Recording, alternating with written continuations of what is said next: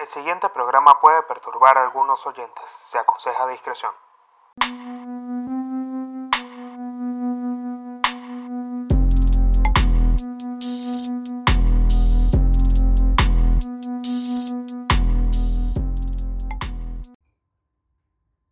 Bienvenidos a otro episodio de Códigos de Honor con el Pablino. Les doy las gracias por estar acá. Les agradezco su tiempo, les agradezco todo lo que ustedes hacen para escuchar el podcast. Es decir, meterse en Spotify, seguir el podcast, estar en YouTube, seguir el canal de YouTube, activar las notificaciones. Son cosas fundamentales que hay que hacer cuando ustedes están escuchando Códigos de Honor. Es decir, si ustedes apoyan la idea de un podcast, la idea que se transmite en este formato, en este espacio que yo he creado para poder reflexionar acerca de ciertos temas que a mí me llaman mucho la atención y que me mueven. Realmente mueven mi alma, mueven todo lo que yo soy y me encanta compartirlo con ustedes. Siento que más que hacer esto por una pasión, o sea, creo que cuando uno comienza un proyecto, lo comienza por mera pasión, por mero empuje, por meras ganas de que esto funcione, de que esto salga bien, pero ya después esto lo va moviendo la gente que lo escucha. De verdad que el podcast se vuelve algo que es dirigido directamente a las personas que lo escuchan y se vuelve parte de, de ustedes. Entonces, por eso yo les voy a pedir que si ustedes están escuchando en este momento por Spotify, Apple Podcasts, están viendo este video por YouTube, suscríbanse al canal, activen las notificaciones. Si están escuchando por Spotify, por Apple Podcast, sigan el podcast y ya de esta manera comenzamos a dar la introducción al episodio. A ver, vengo muy entusiasmado. A los que están en YouTube, en este momento lo que pueden ver es una mañana en Palermo. voy a estar resaltando un poco la vista que tengo atrás porque en este momento no es como los demás episodios de Códigos de Honor, donde siempre grabo por lo general en la tarde. ¿Cuál es mi rutina antes de comenzar a grabar el podcast? Bañarme, eh, principalmente porque siento que en ese momento mis ideas están como activas. Estoy pensando en qué voy a hablar, qué voy a decir. Estoy ensayando un poco las cosas. Y antes, antes de comenzar a grabar, me gusta tener esa energía, tener, o sea, realmente estar lleno de energía. Yo no, como lo había dicho al principio de los episodios de podcast, que aparte de, bueno, de, de hablar un poco de esto, me siento muy contento por ya estar en el episodio número 52 de Códigos de Honor. Al principio yo dije que no iba a estar diciendo los episodios o los números de los episodios porque son atemporales. O sea, tú puedes escuchar cualquier episodio sin ningún tipo de orden y, o sea, como cualquier otro podcast, obviamente, pero me gusta que las personas entiendan de que los episodios son, o sea, están determinados por muchas etapas de mi vida. O sea, desde cuando yo comencé a grabar el podcast, y les cuento esta breve historia para que entiendan un poco cuál es la historia del Código de Honor, para los que están llegando, para los que son nuevos, cuando yo comencé a grabar el podcast, yo me encontraba iniciando un proyecto y viviendo, o sea, y me encontré en una, etapa de crecimiento acá en la ciudad de Buenos Aires, como cualquier otro migrante, estaba haciendo muchas cosas para salir adelante, para que mis proyectos funcionaran y todo esto. Y pasé muchos momentos de oscuridad al momento de comenzar a grabar porque me enfrenté a muchos retos y a muchas frustraciones, como cualquier otra persona que inicia un proyecto, no es algo tan del otro mundo. Cualquier persona que, siento que cualquier persona que, que, inicia un proyecto, que se mete en el tema de, de hacer que sus ideas funcionen, de meterle el pecho a las cosas, al principio se enfrenta con muchas dificultades. Y yo me enfrenté por esas dificultades y al momento de estar ideando el tema de cada episodio de podcast, que se va construyendo con el paso del tiempo, decidí no darle ningún número. Pero cuando caí en YouTube, me di cuenta que tenía que numerar los episodios como para poder ver el progreso que yo tengo a lo largo de cada episodio. Pero también sentí que darle un número era como hacer que las personas que entraran o que vieran por primera vez el podcast decidieran ver o decidieran escuchar el último episodio más que el primero, porque creo que siempre escucha, como siempre digo, las personas siempre ven la punta del iceberg, no saben cuánto uno ha pasado para llegar al lugar a donde uno está, y por eso siempre como que a mí me pasa que yo me pongo a escuchar el último episodio más que el primero para ver qué calidad me está ofreciendo la persona. Y ahí es cuando decido darle una oportunidad de seguir escuchando más episodios, depende a su contenido y a la calidad del último. Entonces como que el último episodio determina si el podcast globalmente es bueno. Pero la gente no toma en cuenta cuál fue el principio, cuál fue la génesis del último episodio. Para mí eso es muy importante. Entonces decidí que darle una numeración era como clasificar los episodios por su importancia y eso hacía que las personas no se concentraran en todo el contenido que he compartido. Entonces, nada, fue como una especie de reflexión que tuve acerca de la numeración de cada episodio y ya hoy en día eh, me di cuenta que de alguna forma la numeración siempre es importante para la, para la métrica, para medir, para saber en qué posición se encuentra uno y cuánto es la trayectoria que uno ha invertido, cuánto es el tiempo que uno ha invertido para un, proyecto de este tipo. Y es muy importante eh, hablar acerca de ello y hablar de, de la importancia que yo tengo que ustedes se tomen el tiempo, que yo siento, que ustedes se tomen el tiempo para escuchar el podcast y para invertir tiempo en esto, así como yo lo hago para ustedes. Ahora, en estos días, hablando de reflexiones filosóficas, hablando un poco de, de, toda la reflexión que he tenido, en estos días rara vez yo cargo en los huecos de YouTube, donde me pongo a ver contenido muy repetido o muy intenso acerca de algo, y pensando, es así, yo estas últimas semanas he estado pensando un poco en uno de mis raperos favoritos, y es Cancerbero en la vida de Cancerbero. O sea, cómo Cancerbero influyó en mi vida. Pero esto fue a raíz de que comencé a escuchar eh, una canción muy famosa de él, que seguro ustedes la deben conocer, que se llama Es Épico, donde sencillamente Cancerbero cuenta, creo que es una de las mejores canciones de rap latinoamericano eh, que, tiene, que tiene Cancerbero, donde lo convirtió a él en una leyenda, donde sencillamente cuenta el por qué se va al infierno qué es lo que vive en el infierno y a quién ve y cómo hace para salir del infierno. Entonces, todo esta, este concepto que tiene la canción, que produjo un, un impacto muy fuerte en las generaciones eh, que escuchan el rap latinoamericano, eh, y en España, en Europa, también tiene mucho peso el nombre de Cancerbero, pues me hicieron a mí encontrarme en una reflexión de cómo él influyó en mi vida. O sea, mi vida, yo siento que mi vida se, vio influenciada profundamente por la, por la filosofía cuando comencé a escuchar a Cancerbero. Yo comencé a escuchar rap alrededor de los 13 años, más o menos, 13, 14 años, está en noveno grado, y para mí el rap fue un refugio. Fue, siento que el rap es un género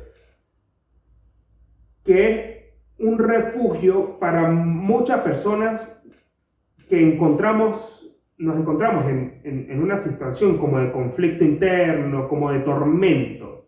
Porque el rap, a través de sus letras, cuando hablamos de rap consciente y todos los subgéneros que hay de rap, de hip hop, nosotros siempre caemos en el estado de reflexión. Porque muchas de las letras de rap consciente nos hacen reflexionar acerca de el por qué las cosas suceden como suceden en nuestra vida, porque nos sentimos identificados con el autor, al igual que como sucede con muchos otros, como, como sucede con los poetas. Creo que previo a eso tuvo una, un acercamiento muy marcado con la poesía, porque mi papá fue poeta. Mi papá Jairo eh, fue una persona que que escribía poesía, que recitaba poesía en muchos lugares a donde lo invitaban, y parte de esta personalidad apasionante que él tenía me hizo conocer desde muy temprana edad la poesía. Y mi amor por la poesía nació con él.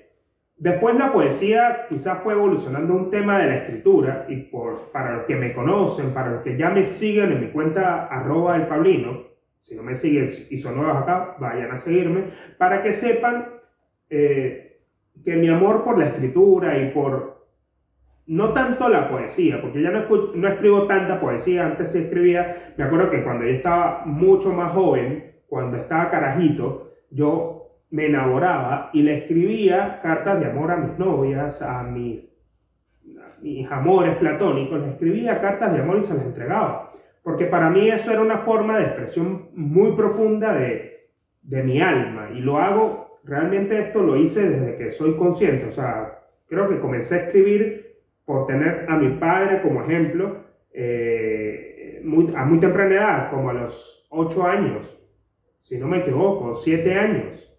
O sea, le entregaba cartas de amor a mis novias en esa época, eh, a esa edad.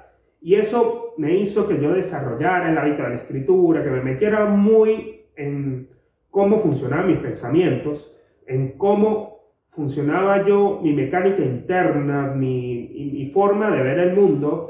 Lo vi, estuvo muy marcado por el tema de la poesía y la escritura cuando estaba muy joven.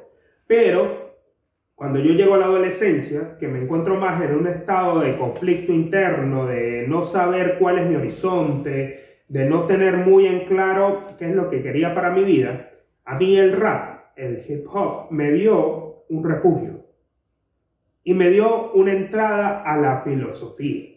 Y esto es como para que ustedes entiendan también un poco el contexto que para esa época eh, ya no es como ahora, porque ahora digamos que la música, el trap, el hip hop, cualquier otro género que exista de música urbana, eh, como se le conoce, pues ya es muy abierto. O sea, realmente ya las letras a muchas personas no le afectan, a muchos padres no le afectan el tema de las letras, pero a mi época, hace aproximadamente unos 20 años, 18 eh, años, era muy fuerte. Era muy fuerte el contenido explícito de cada letra, de cada canción. Y eso también marcaba mucho, según los padres de esa época, la conducta de sus hijos. O sea, si un hijo escuchaba hip hop, si un hijo escuchaba eh, algún género música urbana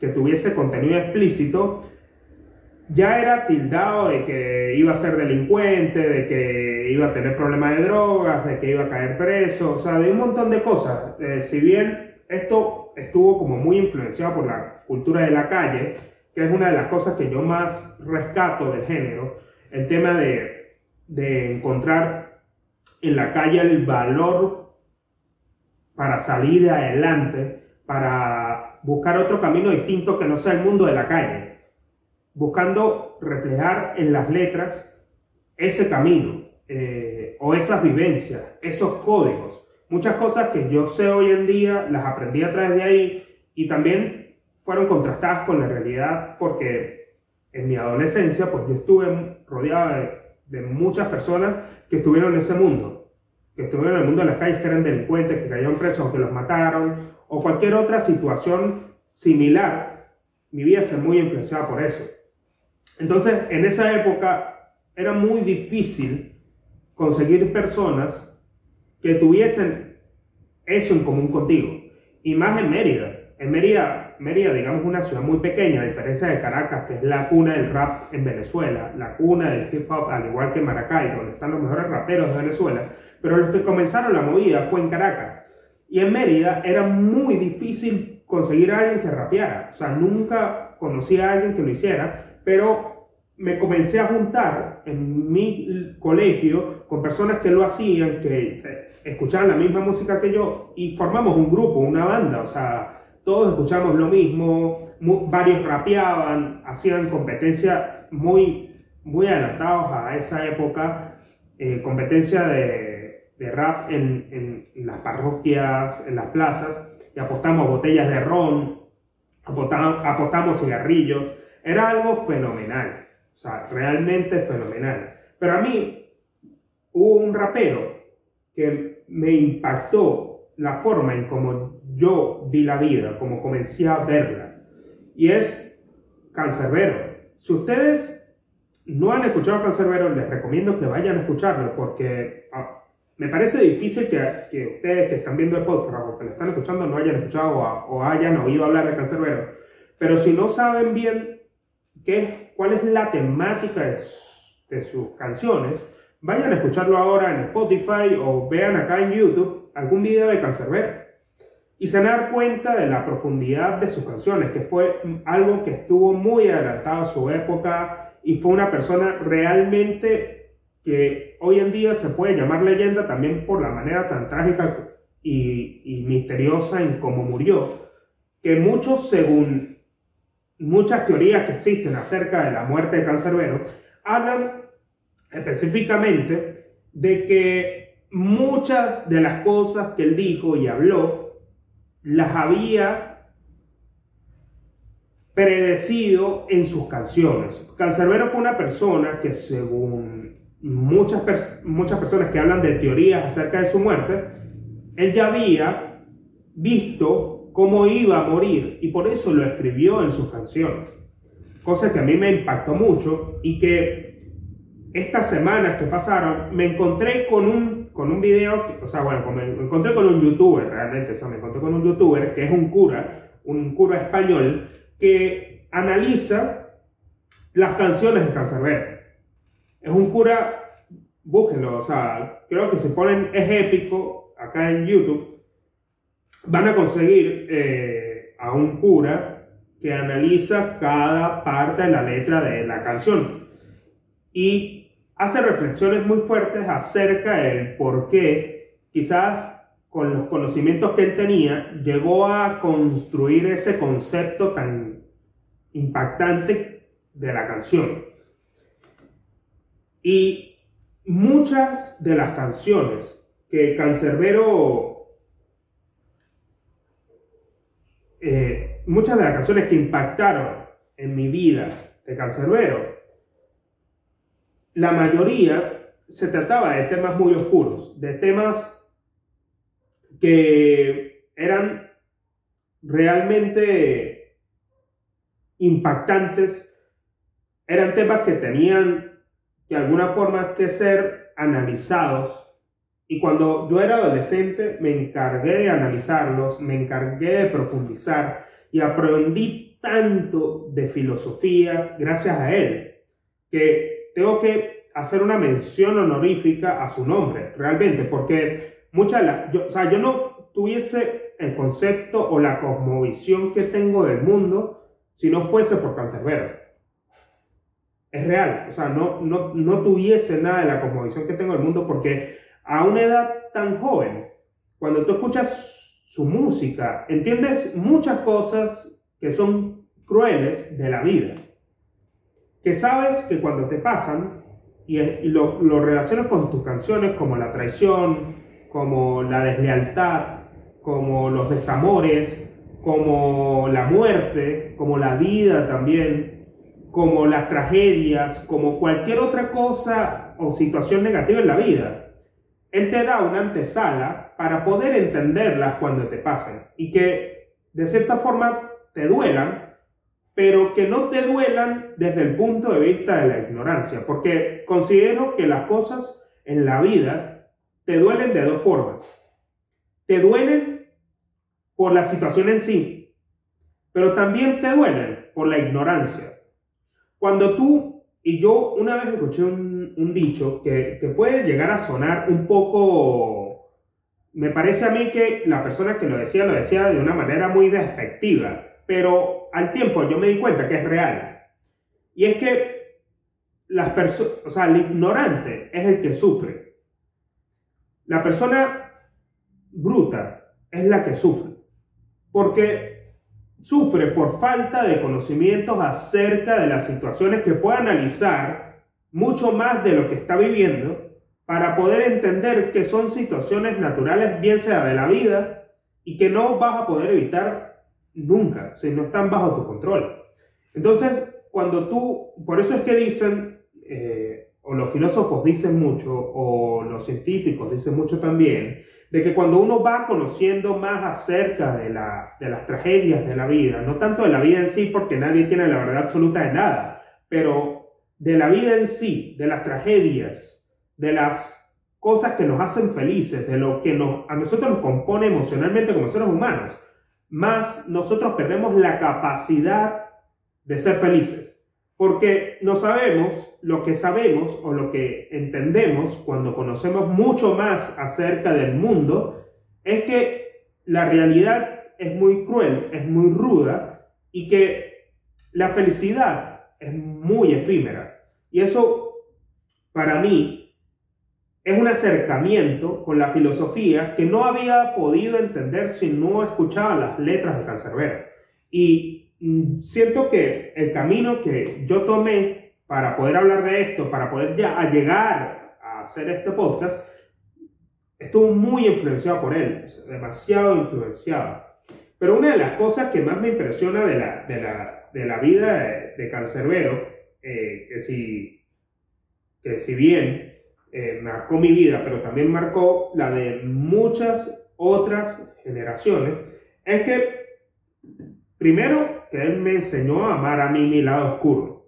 O sea, todas estas cosas que yo hablo de situaciones eh, o cosas o gustos como los de la mafia, de los de la calle, lo de que, tengan que ver con el crimen, con la muerte y con todas estas cosas que muchas personas ven como algo negativo o, se impactan de entrada cuando no escuchan el contenido, porque muchas personas me juzgan a mí por hablar de esto en el sentido de que estoy promoviendo algo que es malo que lo defiendo, que lo hablo como que lo defiendo con mucha vehemencia, pero realmente es porque están viendo la carátula y no entienden el contenido si no lo escuchan con el paso del tiempo y ustedes que ya llevan el tiempo escuchándolo se dan cuenta que no es así. Es una reflexión acerca de un gusto que tengo yo muy marcado y que les comparto a ustedes para que ustedes también cambien el ángulo en cómo enfrentan los problemas de su vida, porque yo les traigo las situaciones del poder, que bien sean que estén relacionadas o no con el crimen, a ustedes les va a tener, les va a dar otro ángulo o punto de vista de las situaciones en su vida. Entonces, ese lado oscuro, considero yo que todos lo tenemos, porque la persona que a mí me diga que no tiene un lado oscuro y que no le gustaría o no desearía expresarlo, es porque ese lado oscuro es realmente maldito. O sea, es una persona que ya está en un nivel de que, mierda, o sea, no puede revelar su lado oscuro porque o es un psicópata, o una persona que tiene un lado oscuro demasiado oscuro y que no puede llegar a ese punto porque ya o lo meten preso o lo matan o te, te tiene que desaparecer. No hay otra realidad parecida a esa, pero cuando tú tienes lados oscuros, y esto lo aprendí yo de este personaje, de esta leyenda del hip hop latinoamericano, venezolano, que fue cancerbero, es que tú tienes que amar el lado oscuro que tú tienes. Esto ya lo había comentado en otros episodios de Códigos de Honor, pero vale la pena resaltarlo por las siguientes cosas que quiero comentarles en este episodio. Que parte de, de las enseñanzas parecidas a, esta que les estoy comentando, de armar nuestros lados oscuros, explotarlos, explorarlos, compartirlos. Y, lo vemos mucho con los contenidos dark en Internet, que, que, hay unos que son fuertes, pero también otros que son muy reflexivos. Es que Cancerbero influyó en muchas generaciones del pop latinoamericano, venezolano principalmente, y fue por un elemento fundamental, que fue, y que lo vi en muchas entrevistas, y es que él aprendió a trabajar con los recursos disponibles. O sea, fue una persona que de la nada y con todo en contra, le mataron, murió su mamá, le mataron a su hermano, quedó solo con su padre, o sea, hay muchas historias parecidas a estas, obviamente, en cualquier ámbito, pero con todo en contra, en Venezuela, con crisis sociales, con decadencia de valores, que lo explica mucho en, en sus canciones también, con todo en contra, él aprendió a trabajar con los recursos disponibles. Y es por eso que hoy yo les traigo siete reglas de la calle que ustedes o sea, que determinan el alcance que ustedes van a tener en la vida. O sea, que determinan el éxito que ustedes tengan en el juego, en la calle, en los negocios, en cualquier ámbito que ustedes quieran tener en la vida. Y es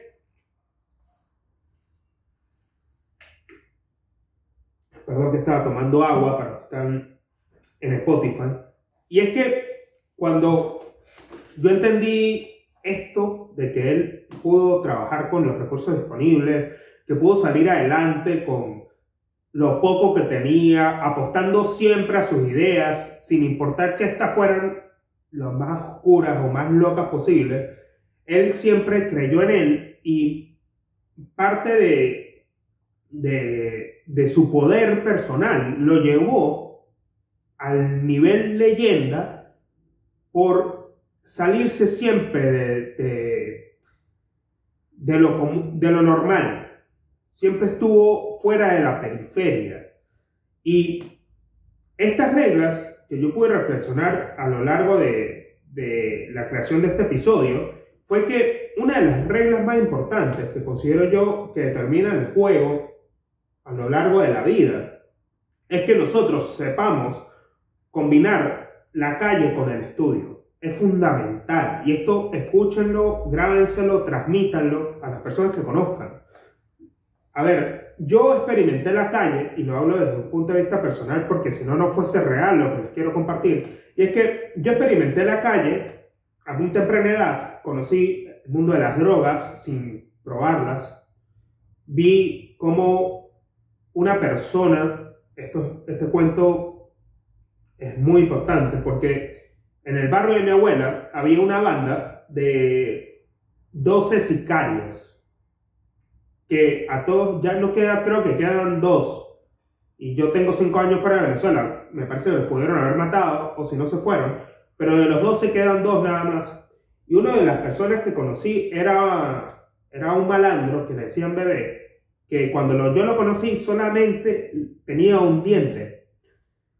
Y era porque él comenzó a matar personas por encargo para comprar pasta base, para comprar cocaína. Y después de esto compró pasta base y terminó consumiendo crack cuando, cuando yo lo conocí. Y al tiempo, después de yo haberlo conocido, lo mataron. Lo mataron por la espalda, como de siete balazos un cuento loquísimo que pasó en la ciudad de Mérida y conocí muchas cosas del mundo de las calles y estuve muy de cerca con ese, con ese mundo por las personas con las que me rodeaba que entendí algo fundamental, ¿no? Al conocer la calle tan joven, yo, a mí me pasó, creo que lo contrario a lo que les pasa a muchas, a muchas personas, o, quizás no le pasan a, a, a, otras. Porque tengo panas tampoco, o sea, que también nunca han llegado a estos límites de experimentar con las calles, de saber cómo, cómo bandearse en un mundo bastante peligroso. Y es que a mí me pasó que yo lo conocí, pero no me quedé enganchado ahí. Yo conocí y siempre he sido una persona muy curiosa por muchos temas. Y al al, igual como estuve muy de cerca con el espiritismo, eh, porque tuve un compadre que era espiritista, o sea, estuve muy de cerca en muchos lugares y fui, siempre fui una persona muy curiosa, pero no me quedaba enganchado en los sitios. A mí me interesaba era saber el por qué sucedían esas cosas, para después analizarlas, para después escribirlas, para después reflexionarlas, para después llegar al punto que hoy lo puedo compartir con ustedes, porque no me quedé enganchado pero es porque yo decidí o encontré, aparte de encontrar refugio en el hip hop, encontré refugio en la escritura, que fue lo que me llevó a mí a interesarme por el estudio, por aprender, por la sociología, por la filosofía, por la criminología. O sea, tuve la capacidad, porque lo aprendí de personas que ya lo hacían, de saber combinar un elemento fundamental que junto es muy poderoso, que es la calle y el estudio. Por eso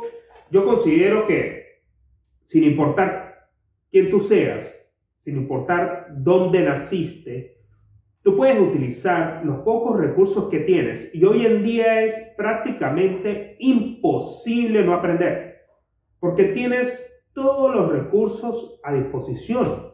Y esto para mí es una regla fundamental. Combinar la calle con el estudio es lo que a ti te lleva a trascender, te lleva a otros niveles en tu vida, porque conoces las reglas del juego, conoces códigos, conoces leyes del poder, que es lo que te trae la calle. La calle te da a ti la sapiencia sobre las leyes del poder, sobre la ley del más fuerte, sobre la ley del más perseverante, sobre la ley del más proactivo, sobre la ley de de la persona más resiliente sobre la ley que tiene el trabajo duro de salir adelante y también combinarlo con la ciencia, con el estudio de la filosofía, con el estudio o cualquier otra área que tú tengas en la vida, porque con esta extracción de los conocimientos de la calle, tú puedes llevar tu vida a otro nivel porque conoces o eres más vivo que la mayoría de las personas. Conoces la crueldad, conoces la maldad, conoces el daño que te pueden hacer también si no sabes conducirte. Y al combinarlo, esto se vuelve poderosísimo. Por eso es importante tenerlo en cuenta. Otra de las cosas que yo aprendí y que les quiero compartir es aprender una ley fundamental de la calle es aprender el valor que tienen las cosas. ¿Cuánto cuesta conseguir reconocimiento? ¿Cuánto cuesta conseguir respeto? ¿Cuánto cuesta conseguir sabiduría? O sea, siento que cuando tú aprendes cuál es el valor de las cosas, y de las cosas no tan, no hablo, no tiene que ver nada con lo material. Creo que cuando tú aprendes cuánto vale el respeto, tú sabes que te lo tienes que ganar. El respeto no se construye o no se gana de la noche a la mañana. Tú tienes que esforzarte todos los días para ser una persona de palabra, para ser una persona con huevos, para ser una persona que sale todos los días a buscar lo que a ti te pertenece. Y cuando tú combinas esto con el silencio, te vuelves una persona respetable. Porque las personas saben que lo que tú dices lo vas a hacer. Entonces, entender cuánto cuesta el respeto es fundamental. No puedes ir a ningún lado esperando que te respeten cuando no te conocen, cuando no saben lo que tú haces, cuando no saben lo que tú te has oído para llegar al lugar donde estás. Y esto hoy en día para mí es importante y aparte es no tan fácil conseguirlo, porque no se consigue fácil el respeto, no es un respeto genuino el que se genera por las redes sociales cuando tú muestras algo que no se puede comprobar. Ojo ahí. Tú puedes, yo puedo estar hablando en las redes sociales acerca del respeto, acerca del honor, acerca de los códigos, acerca de cualquier otra mierda, pero a mí puedo salir a la calle y no me pueden respetar. Pero las personas que me conocen, las personas que saben quién es Pablo Ojeda, o saben quién es el Paulino, saben que es una persona que se hace respetar. O sea, la congruencia y lo que cuesta conseguir esa congruencia, que es ganarse respeto, no tanto en redes, sino en la calle, es valiosísima. Y esto es algo que nosotros no podemos olvidar nunca. Por eso para mí es una ley fundamental. Y otra de las cosas, otra ley, que sería la tercera ley de la calle, que no, ustedes no pueden olvidar y por eso se las, traigo, se las traje hoy a la mesa, y es que nosotros tenemos que mantener siempre un equilibrio entre el trabajo, la familia y la búsqueda del money, la búsqueda del dinero, la búsqueda eh, de salir a buscar a la calle lo que es de uno. Y esto tiene que, tiene que ver mucho con que hay veces que nosotros nos obsesionamos por lo que queremos conseguir. Cuando nosotros experimentamos el mundo de las calles, cuando nosotros experimentamos esto que les vengo diciendo anteriormente. Tú sabes que la mayoría de las cosas siempre se logra a pulmón. Cuando tú no tienes nada y tú sabes que tienes la fuerza de voluntad, la determinación y sabes cuánto cuesta el respeto, tú sabes que puedes conseguir todo lo que tú quieres en la vida siempre y cuando tú le metas el pecho a, a los asuntos. Pero muchas veces nosotros, o, considero yo, que uno de los valores fundamentales de salir a construir un legado, de salir a crear empresa, de salir a ganarse la vida, es o tiene de fondo la familia, la familia y el valor fundamental que tiene crear también una familia. Creo que para mí, crear una familia, y yo se los comento desde un punto de vista muy personal y muy reflexivo de de, yo compartir con mi mujer, tener a un gato, o sea, comenzar a construir un hogar donde yo pueda llegar y sentirme feliz. Es fundamental antes que cualquier otra cosa que yo quiera salir a ganarme en la calle. Yo no puedo pensar en ganar mucho dinero si yo no construyo un hogar antes. Si yo no construyo un lugar donde yo pueda compartir, aparte de valores fundamentales, con las personas con las que amo, o sea, con las que amo estar, con las que amo sentirme cómodo y feliz. Y para mí esto es otra regla de oro. Y otra de las cosas fundamentales también es agradecer, y esto siempre se lo voy a decir, el tema de agradecer todos los días por quien tú eres. Muchas veces agradecemos lo material, muchas veces agradecemos lo que conseguimos, muchas veces agradecemos todo lo que nosotros podemos llegar a hacer en la vida o lo que podamos llegar a conseguir acerca de lo material, pero también una, una de las cosas fundamentales que a nosotros o que refuerza principalmente nuestra confianza como personas es agradecer la fuerza de voluntad que nosotros tenemos para conseguir las cosas. Es agradecer también la fuerza que nosotros tenemos para superar traiciones, para superar peleas, para superar la, falsa, la falta de confianza al principio de los demás cuando no creen en nosotros. Saber literalmente aguantar los coñazos que te da el día a día.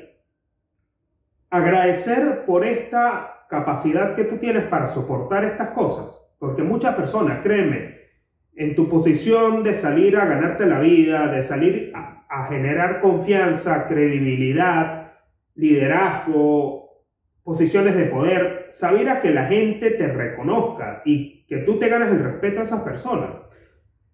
Es algo que no se agradece y que muchas personas no logran. Por eso tú tienes que agradecer siempre por lo que tú logras, así sea pequeño, por la credibilidad que tú logras frente a los demás, que saben que tú le estás dando algo que a ellos les va a servir y eso es una credibilidad que cuesta conseguir. Pero aparte de agradecer por todo lo que tú consigues materialmente, agradece por tu fuerza de voluntad, por lo que tú logras todos los días. Así sea dar un paso muy pequeño para alcanzar el objetivo que quieres. Tienes que agradecer, eso, porque si no, para mí no fuese importante, no se lo compartiera. Y otra de las cosas, que sería en este caso la quinta ley fundamental, es saber vivir el momento que te ofrecen tus gustos. Es decir, esto quizás por ahí no lo hayan escuchado nunca, pero uno tiene que saber, y esto, esto es un ejercicio que les recomiendo, les recomiendo que hagan siempre, es siempre, yo siempre se los había comentado en algún otro clip que publico en Instagram, que publico por acá, es que siempre véanse a ustedes mismos como una tercera persona y vean la trayectoria de lo que están haciendo, ¿no? Pero una de las cosas fundamentales que considero yo es que tú tienes que saber identificar cuál es el gusto que tienes en este momento y que estás transitando para llegar a otro camino. Porque recuerden que los gustos no son estáticos. Entonces cuando tú te enfocas y agradeces y sabes vivir el momento que, que estás viviendo, que hoy a mí me puede gustar decirles esto, pero mañana yo puedo cambiar de opinión porque las opiniones y los gustos no son estáticos y pueden evolucionar. Entonces yo lo que hago es disfrutar de sentir que tengo que compartir esto con ustedes. Yo disfruto el momento, lo, lo vivo, me gusta y esto hace que yo después pueda sentir que la etapa que ya viví, que ya pasó, es, fue grandiosa, porque compartí lo que a mí me gustó en ese momento. Porque muchas personas se cohiben de decir, este gusto que yo tengo ahora como que siento que no va para el momento, siento que las personas no me van a tomar en cuenta, pero es porque nosotros nos limitamos a vernos en nuestro grupo cerrado de personas que no nos apoyan. Cuando tú te limitas a pensar en que los que están alrededor tuyo no te van a apoyar, es porque estás viendo una parte minúscula de lo que realmente es, o de lo que o te estás limitando en el impacto que puedes causar. Y eso es fundamental entenderlo, porque así, al entender esto, al saber esto, tú vas a poder transitar por tus gustos libremente sin importar lo que te digan los demás, sin importar que los que están alrededor tuyo no les va a agradar lo que tú dices o lo que tú piensas. Pero mejor así, porque esas personas que están a tu alrededor, que pueden ser cualquier tipo de persona, familiar, amigos, lo que sea, que no apoyen tus ideas en el momento, más adelante, cuando tú crees mucho en ti, van a agradecer por eso que tú has logrado, que a ellos también les trajo reconocimiento, porque te conocen, es así. Y otra de las cosas, o, o ley fundamental, considero yo, ya para ir cerrando el episodio, es que yo y esto es algo que a mí también me enseñó mucho en los códigos de, lealtad, de valor, de familia, que siempre hablo en el podcast que predico.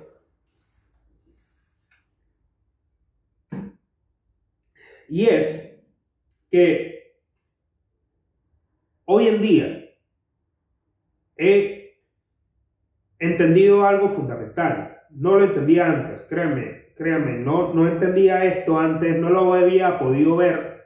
Y es que el tiempo en familia, y, escúchese bien, el tiempo en familia es el único que a ti te trae sabiduría. ¿Por qué? Porque nosotros valoramos mucho más las cosas cuando ya no las tenemos.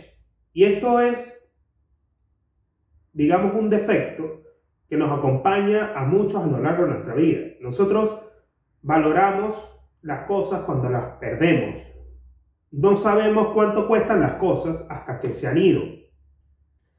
Y por eso siempre yo digo, cada cosa o cada momento que estás viviendo, que estás con los tuyos, que tienes a tus padres vivos, a tu familia viva, a tus hermanos, a tus tíos, a tus primos, yo que tengo una familia inmensamente grande, cada momento que yo viví con ellos, porque yo a mí me tocó, no me tocó porque no me fui, no fui obligado a irme de mi país, sino que me fui por mi propia voluntad.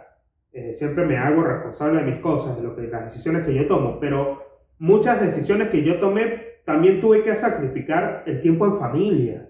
Pero antes de irme, yo me entregué a mi familia, o sea, fue el motor que a mí me ayudó a entender que la única cosa que trae sabiduría en nuestra vida es el tiempo en familia, porque aprendes que los lazos familiares son sumamente importantes porque es un motor, un núcleo para encerrar toda la idea de que cuando combinas el estudio con la calle, entiendes que el, la familiar, el tiempo en familia es un núcleo que crea sociedad y que nosotros sin eso no fuésemos nada. Entonces entiendes que los lazos que tú creas con las personas que tú amas, del apoyo incondicional, del respeto, de la lealtad, de la comprensión mutua, de la resiliencia, de salir adelante, es lo que a ti te trae realmente sabiduría en la vida. No te trae otra cosa, porque cuando yo ya extraño eso, cuando, digamos, no extraño, porque extrañar significa que tú quisieras volver a estar en ese momento, pero las cosas no pasan dos veces de la misma manera. Y el tiempo pasa y nosotros, lamentablemente, porque no somos omnipresentes, es que si nosotros queremos concentrarnos en hacer que algo sea realmente importante y que construya legado, tenemos que sacrificar y pasar o invertir mucho tiempo en eso que queremos lograr. Y lamentablemente ese sacrificio te lleva a alejarte de tus amigos, te lleva a alejarte de tu familia y te concentras solamente en las personas que están en tu día a día, que si tú construyes familia con tu mujer, con tu mascota, con tus hijos, lo que sea, sabes que ellos ya se vuelven parte de tu familia y de tu núcleo y que son tu familia inmediata. Entonces, ya al entender que eso fue lo que a ti te construyó y te llevó a ser quien eres hoy, es lo que hace que ames esos lazos que construiste. Y que no se te olvide también agradecer y darle las gracias a esas personas que te hicieron entender esto, la sabiduría que trae el tiempo en familia.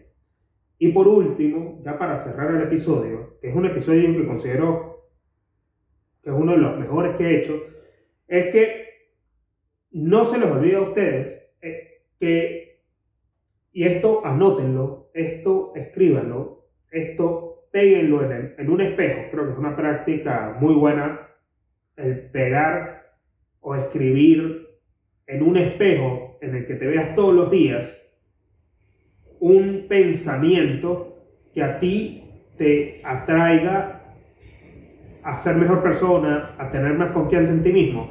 Y es que tú, en tu cabeza, siempre tienes que ser el mejor.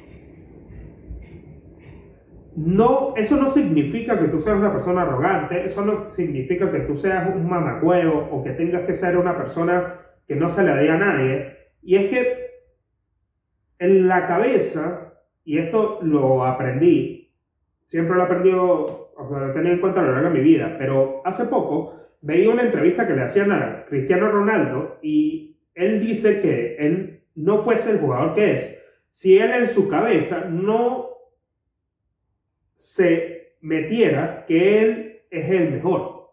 En su cabeza, puede ser que para los demás no lo sea, ¿eh? Pero en su cabeza él siempre es el mejor. En el campo de juegos él siempre es el mejor. Y esto es una clave fundamental a la hora de que tú ejecutes cualquier cosa en tu vida. Cualquier cosa que tú estés haciendo, sin importar qué sea lo que, eso que haces, sé siempre el mejor en tu cabeza. Siempre. Siempre el mejor. Tú eres el mejor y grábatelo. Tú eres el mejor en tu cabeza, en todo lo que haces. Porque si no, no te creyeran las cosas y no creas credibilidad en la gente y no entendieras el valor que tiene conseguir la credibilidad. Por eso es que cuando tú te metes en la cabeza que tú tienes que ser el mejor en todo lo que haces, específicamente las cosas que más te concentran, que más saben, que más sabes tú que tienes habilidad para hacerlo, siempre créete el mejor, porque si no, eso no te va a llevar a otros niveles. Y con esto, ya concluyo este episodio de Códigos de Honor que les vengo y que les traigo el día de hoy con mucho cariño para que ustedes lo disfruten, para que disfruten también esta vista que espero que hayan disfrutado a lo largo del episodio para los que están en YouTube. Y recuerden una cosa, los que están en YouTube, suscríbanse al canal, activen las notificaciones. No les puedo pedir otra cosa. Aparte de que si ustedes quieren dejarme algún feedback, háganlo a través de los comentarios de YouTube. Esto a mí me ayuda con el algoritmo para hacer crecer el canal de YouTube. No saben lo mucho que me ayudaría si ustedes escriben en los comentarios lo que piensan acerca de este episodio y se agregarían otra ley fundamental de la calle que no puede faltar. Son siete leyes las que acabo de nombrar. Pueden ser 500 leyes si ustedes han aplicado y les ha servido para su vida. Escríbanlo en los comentarios.